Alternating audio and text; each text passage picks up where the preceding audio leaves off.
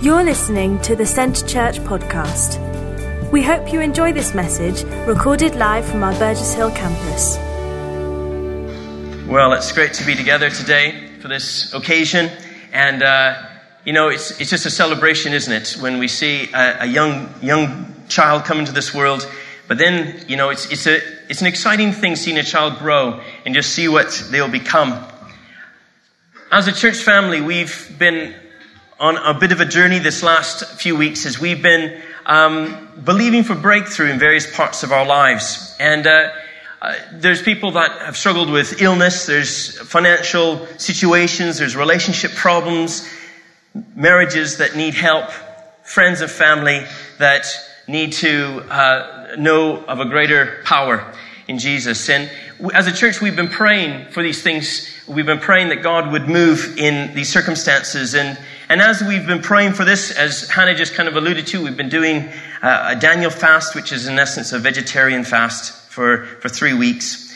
And um, in our first week of this, Julian shared that breakthrough happens in our lives first in the private before we see it happen in in the public domain. And, and what he was meaning by that is it's in our prayer time. It's, it's when we're alone with God that we see that the breakthrough first happen.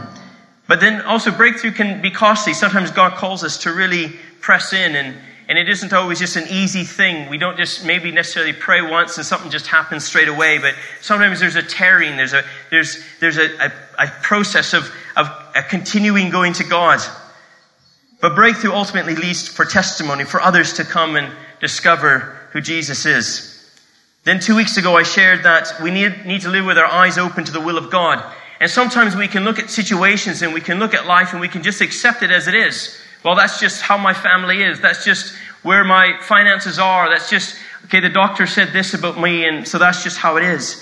And yet, in all of those things, we, we see that God actually has a greater purpose. And God has a will that's sometimes beyond what we see in our own circumstance. But it requires us to live with our eyes open to what God's will is. In order to do that, we under, need to understand what His Word says about what we're facing. And so, in understanding His will, it also is important for us to open our eyes to the resources of heaven. That all the, the all powerful God of this universe who made Ada, her intricately put her together, the all powerful God of creation, is able to do through us and through what Jesus has provided all things. And so we need to see God's will, but we also need to understand that through Jesus, all things are possible. And so when we look at these, when we have our eyes open to the resources of heaven, it helps us to see the right perspective of the world and the circumstances we see that although the situation sees, we see it this way, actually through what Jesus has done and the provisions that we have through his resources He's provided for us, we, we can walk into something of a different reality. And we looked at Elisha when he was surrounded and, and uh, how God brought victory because he was there already. The resources were there and, and Elisha just needed to tap into it. And the third thing is our eyes open to the part we must play. And uh, even in looking in that story, Elisha had to pray. Uh, he, he, he prayed. He, he, he was involved in the process. Nothing just happened. And so this morning we're going to look at uh, how we see breakthrough in our hearts and in our mind. So not so much looking at the externals, but looking at the internals. And it's amazing that what, how we think can affect what we'll achieve in life or even experience. From little things to the very large and significant.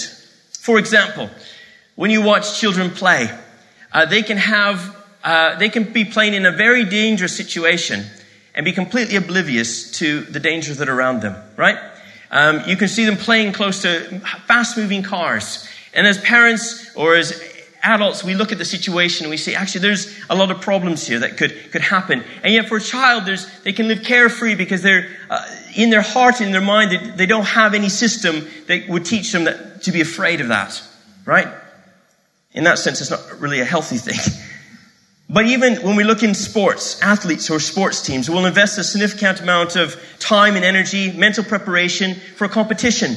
So yes, they do the training on the pitch or they do training, um, you know, in the gym, but there's also an element of being mentally prepared for what they're about to do. And most uh, professional teams or even amateurs that are, are at that very high competitive level will take time to mentally prepare. And when I was younger, I, I, was really into weightlifting, believe it or not. I was into, into the gym. I went all the time, six days a week. I was really obsessed with the whole thing. Um, but I learned in this process that if you have a maximum weight that you can lift at the gym, if you do not think you can lift more than that maximum weight, you'll never lift more than that maximum weight. Mentally, you have to believe you can lift more than that in order for you to get past that line.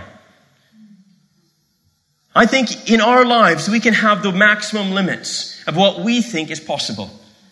And we do not go past that line of what mentally we see is possible for our lives. We, we can put that bar there and we think, actually, I can only do this, this much because of who I am, because of what I've done, because of my family, because of my education, because of all of these things. And just like a weightlifter trying to lift more, if mentally you think you cannot do it, you will never do it.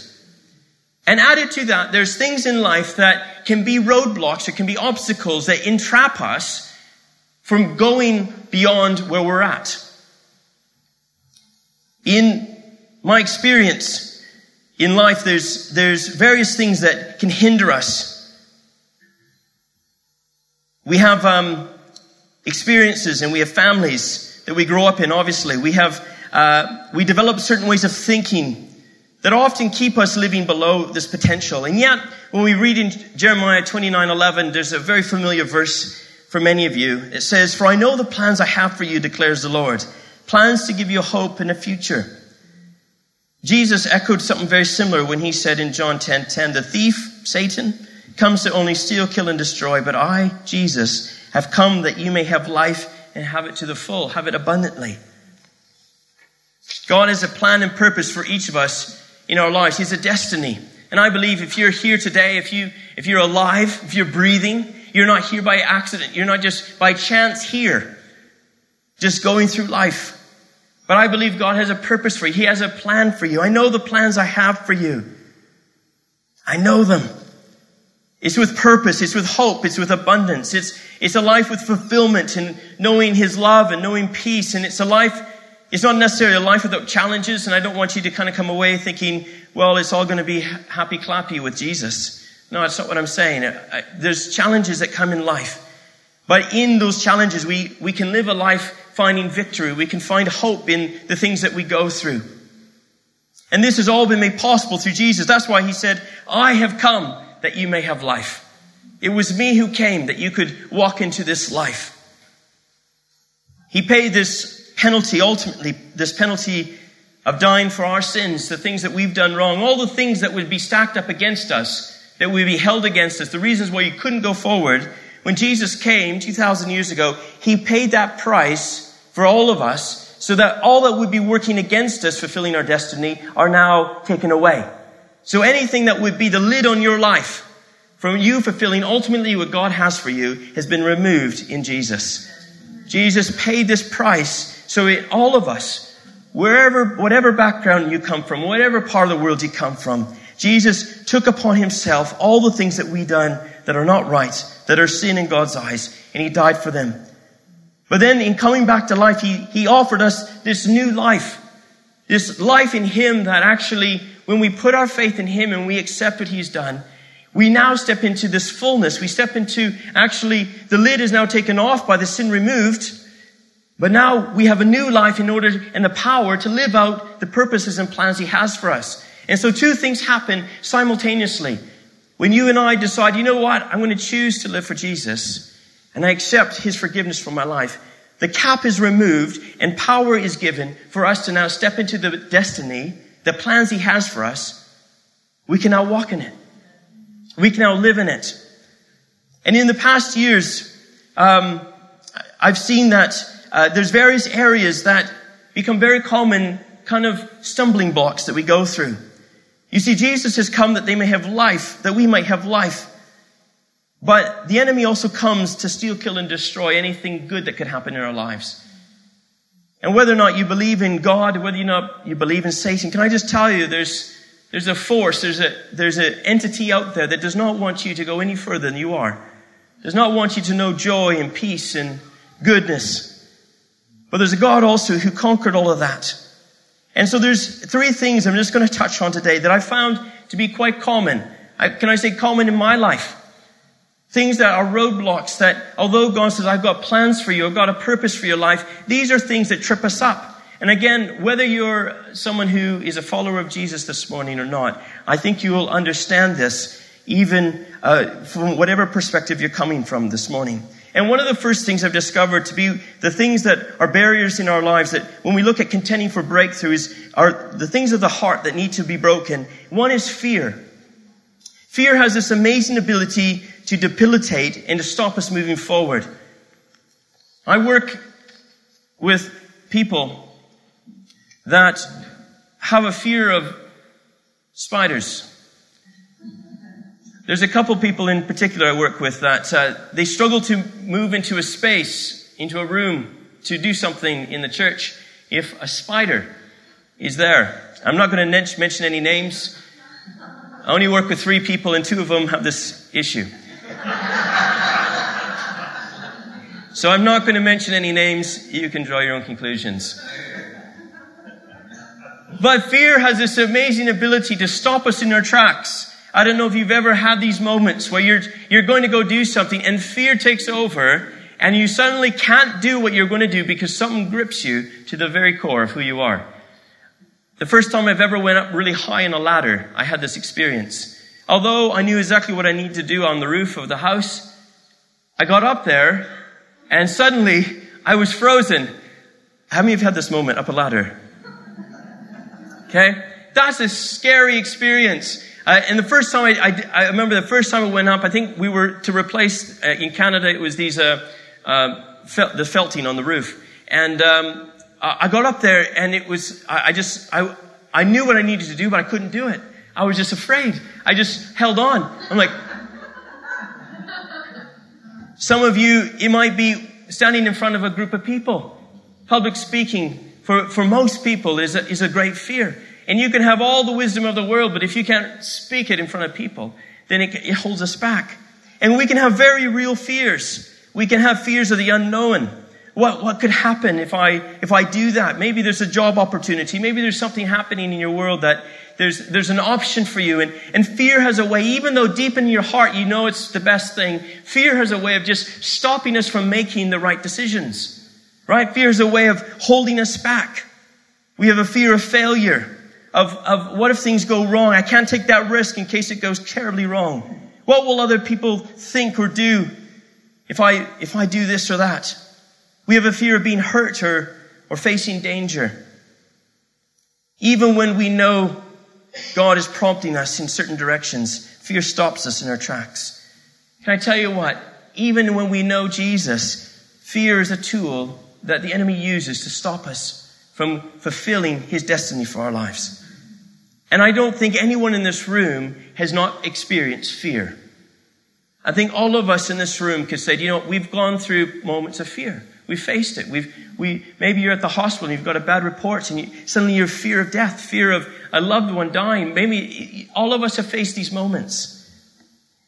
And yet we have this verse in 1 John 4:18 where it says, There is no fear in love. Perfect love drives out fear because fear has to do with punishment. The one who fears has not been made perfect in love. Now, what does that mean? God is ultimately love, right? We have another verse in the Bible that says God is love. And so, what's it saying is that when we come to a place of trusting in God and when we, when we align ourselves with God, His love drives out that fear because we know that He, if He is for me, if He's protecting me, I don't need to be afraid of whatever that situation is. Whatever it is that's stopping me, His love for me drives out that fear because I know He'll help me through it. I know He'll walk with me through this. And so I don't need to be afraid of, of, of, uh, of the unknown because actually God is with me. And His love for me drives out that fear. Now, does it mean that I don't need to face my fears? Absolutely not. There are moments when even though you're afraid, His love helps us to make the decisions we need to make so that we're not stuck living with a cap on our lives, not making the choices we need to make because of the fear of what could be the result.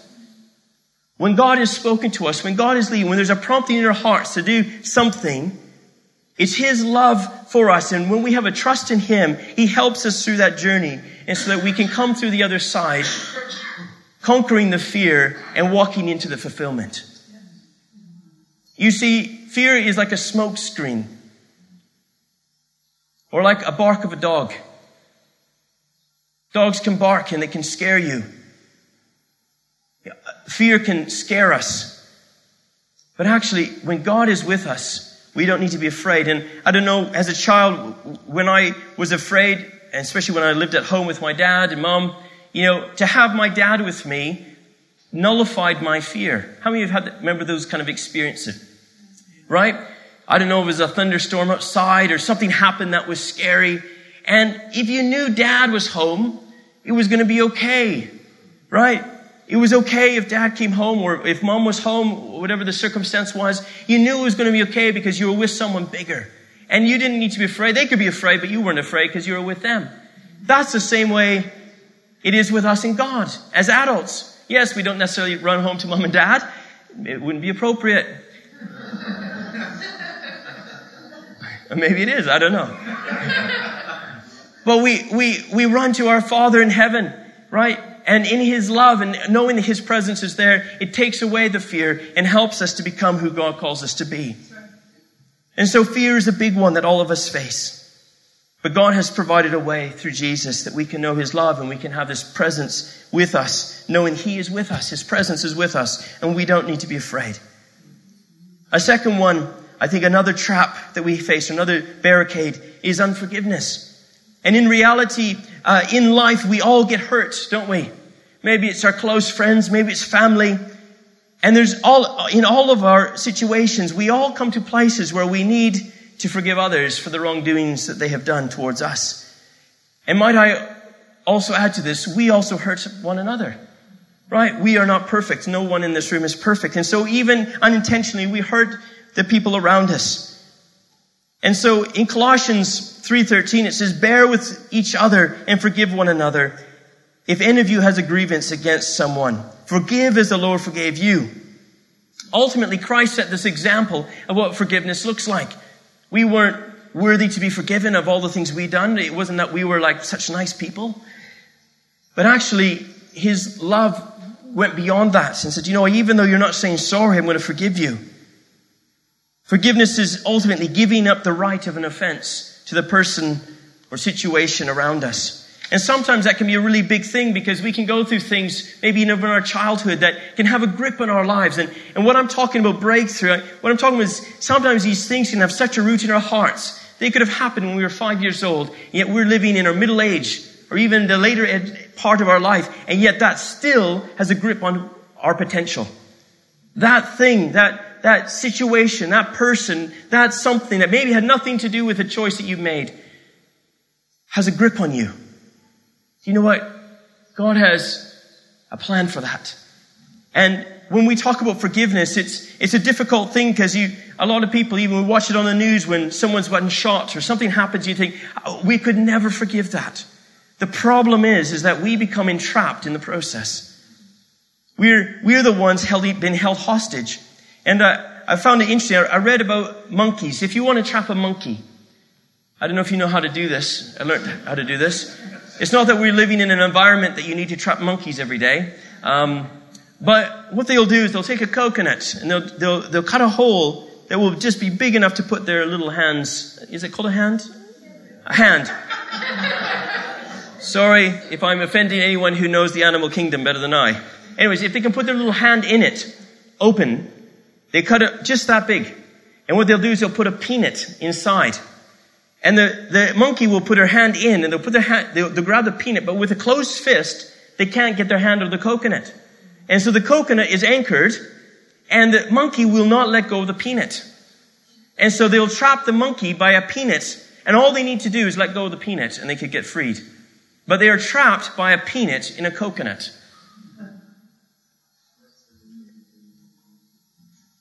Are we not like monkeys sometimes? Where there's a situation that we go through and we will choose not to let it go even though it ensnares us.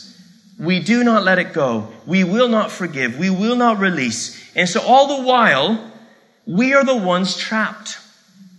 All the while, we can't live out our potential in this life because something deep in our heart will not release us. Can I tell you what, guys? We need to let go of the peanut. Okay, we need to release, we need to give way to, uh, to forgiveness.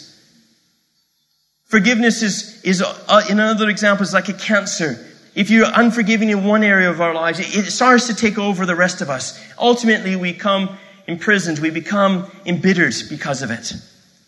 The solution is very simple. One is that it's difficult to give what we haven't received. And first of all, we need to be forgiven to understand what forgiveness is all about. And again, if you're here today and you've never come to a place of understanding God's amazing forgiveness, that's the starting point, is understanding what it's like to be released of all the things you've done wrong, to know at this moment, you know what? It's forgiven. I'm freed. There's nothing held against me. That's amazing. That's the starting point. But the next part, it's then offering, we start a process then of saying, I will now choose to forgive. Now, forgiveness is often a process, and it starts with a decision saying, I need help, God, but I want to release this. And sometimes, if you've held on to something for a long time, it's very hard to let it go. In fact, if you try to hold on, physically hold on to something very long, for a whole long time, it's actually difficult to release it, isn't it? I mean, you've kind of held on to something for a long time. It's hard because your muscles get so trapped to that. And you know, in our life, when we've been deeply hurt by situations or by people, it sometimes it's a process. It's not just a quick fix and okay, I forgive them. No, sometimes it goes deep into our hearts and we have to say, God, I need to, need to, your help today. I, I just need to, I want to forgive. I just don't know how. You know, God is able to help us. He's able to walk with us through that journey. But it starts with a choice saying, you know, I'm going to go down that journey to be released. And I promise you, you will walk into your fulfillment when you can release the people around us from, from, from whatever offense they've caused you.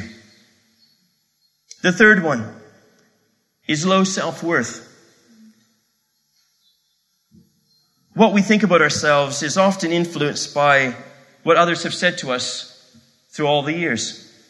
It's amazing how one negative comment can influence our entire lives, especially if it's been made, if it's made, been made by someone of influence in our lives. What society places as values upon our lives, what we look like, the money we have, our education, our career, the family we come from. Most of these things are very superficial and external. And yet it dictates what we think we can achieve in this life. When looking at little Ada, she knows nothing of her value other than she's loved. Right? She hasn't come to that concept where she's starting to put value upon herself. She's perfect.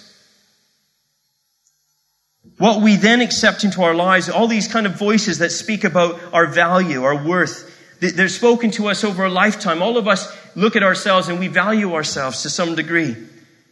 And the things that have been spoken, we accept, and then what we accept, we start to live it out. And sometimes it's the very negative things. Maybe as a child, you, you're told you weren't good for anything, or you, you, you weren't beautiful, you weren't handsome, or you were a mistake. And sometimes that, that can just be a lid on your life. You, you, you just can't get beyond that because that defines you now. I can't do this. I'm not good enough to do that. I, I'm not pretty enough to do that. I'm not smart enough. I'm not worthy enough. Can I just say again, the enemy wants us to buy into the lies that we have no value, so that we can't achieve, so we can't become who God wants us to be. So we never live out our potential in Christ. In order to expose the lie, we also need to understand the truth. Right? In order to understand the lie that the, that maybe has been spoken over our lives, we need to understand the truth of what God really says. And there's lots of verses in the Bible that speak of our worth. And ultimately, we look at, look at kind of our worth from what would be the highest price paid for your life. Well, it could be another life, right? Well, God paid that price for you. That is your ultimate value, is the fact that someone died for you. But then we have a passage of scripture in, in Psalm 139, again, just tying into what we've just done with Ada. This is an understanding of, of God's creation. Psalm 139, reading verses 13 to 18, it says, For you created my inmost being. You knit me together in my mother's womb. I praise you because I'm fearfully and wonderfully made. Your works are wonderful. I know that full well. My frame was not hidden from you when I was made in the secret place, when I was woven together in the depths of the earth. Your eyes saw my unformed body. All the days ordained for me were written in your book before one of them came to be. How precious to me are your thoughts, O God. How vast is the sum of them. You get that? How precious to me are your thoughts, O God. Were I to count them, they would outnumber the grains of sand. When I wake, I'm still with you. Can I just say, there's one verse here. It says, I'm wonderfully and fearfully made. Can I just say that God doesn't make junk? When we look at little Ada, who we just dedicated, that, that's God's creation. She's perfect. One day she's going to grow up and she's going to maybe struggle with these sorts of things that we're talking about today. I hope not, but possibly. And you know, just as we look at a baby and we see them as perfect, you know what? Looking at us as adults, we are still wonderfully and fearfully made. We are made the way God wants us to be made. And God's thoughts about you are so numerous. He, he, he, he loves you. He, he created you to look and to be just as you are. And He places the highest value upon your life. You see, breakthrough in this area comes when we can stand upon the truth and confess it over our lives. And in Romans 12, it talks about this renewing of our minds. Right? It says, don't conform any longer to the patterns of this world, but be, but be transformed by the renewing of our minds. And if for a whole lifetime we've thought a certain way about ourselves, and that thought process is not right, we need to change how we think. Right? Ultimately, no one can change how you think about yourself, but you can.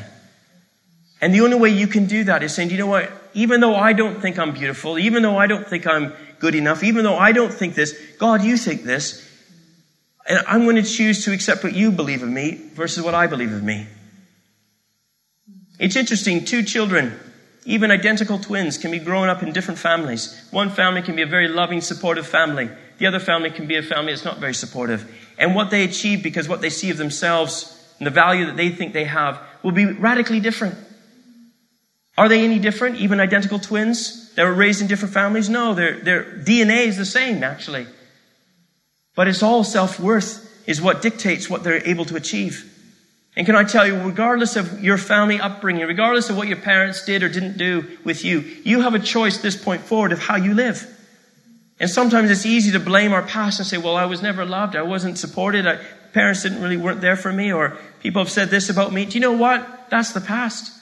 And we need to let that go and stand upon actually God says He has a plan for me. He has a hope for my life. And even though the world says this about my life or says this about my family or my culture, do you know what? That doesn't dictate my future. My, my future is found in what God says. And who He says I am is actually more important because He is who created me.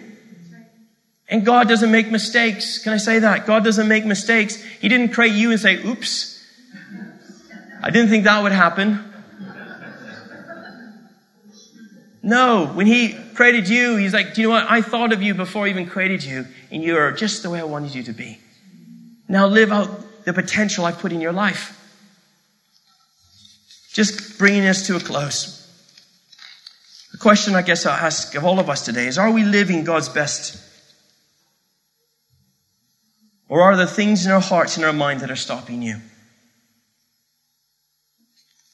And ultimately, and this is, again would be my personal belief, is that we can only walk into our fullness and find the ultimate purpose for our lives when we first come to the knowledge of who Jesus is and his plans for us. It's only in Him that we find true life. But even in finding Jesus, there's also these other areas that we sometimes need to address. Jesus gives us the tools to address them. But sometimes there's moments where we have to also have to face it and say, you know what? I will not be dictated by fear. I'm going to choose to forgive. And I'm going to place the value upon my life upon what God says and not by what I feel. Jesus is the only one who can bring us into this place of freedom. And as a church, we've been praying for this, contending for breakthrough. We've been praying that God would, would break through in the areas in our lives that we need breakthrough. And, and you know what? A lot of these things, up to this point, we've been praying really for these external things. Can I just challenge us today that God wants to bring breakthrough to our minds, to our hearts, that we would live this day forward, not held by our past, or by what others have said or by situations that have got a grip on our hearts, that we would be set free from all of that. Wouldn't that be great? Wouldn't it be great to live a life with no boundaries in the sense of nothing that's holding us back in fulfilling our purposes? I really do believe that that is life and life to the full in Jesus. Could I get you to stand with me, please? I'll call the, the team to come. I realize this morning that we might be from different backgrounds, different, even maybe different faith. But I pray today in, in something that's been said or something that's happened that you, you have had maybe something in your heart be challenged. And, and this morning, there might be something in you that you think, you know what, I, I do relate with that. I do relate with this bit. I, I do got that fear. Actually, there's this person I just can't forgive. This, actually, when I look in the mirror, I just don't see anything of beauty. I, I, I just I struggle to see any value of my life. Maybe it could be a, a spectrum of all of that, even. What I'm going to do is I'm going to just pray that God would bring that breakthrough in our hearts. And, and ultimately, it, it comes by our personal choice. As I said, it, it's not something that I can choose for you, but it's something that we choose ourselves. And even, as I said, if you're here today and you've, you've never made that step to, to say, you know what, I, I want to choose to put my faith into Jesus, then it isn't a magic prayer that we pray. There's no kind of special thing that we do other than it's a thing of surrender of the heart, saying, you know what, I choose to trust you, God. Forgive my sins, forgive the things I did, but this day forward, I'm going to choose to follow you. And you know what? That's all it is.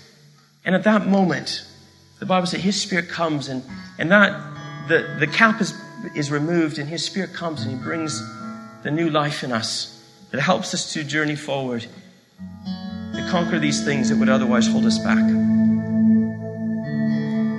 So I'm going to pray for us.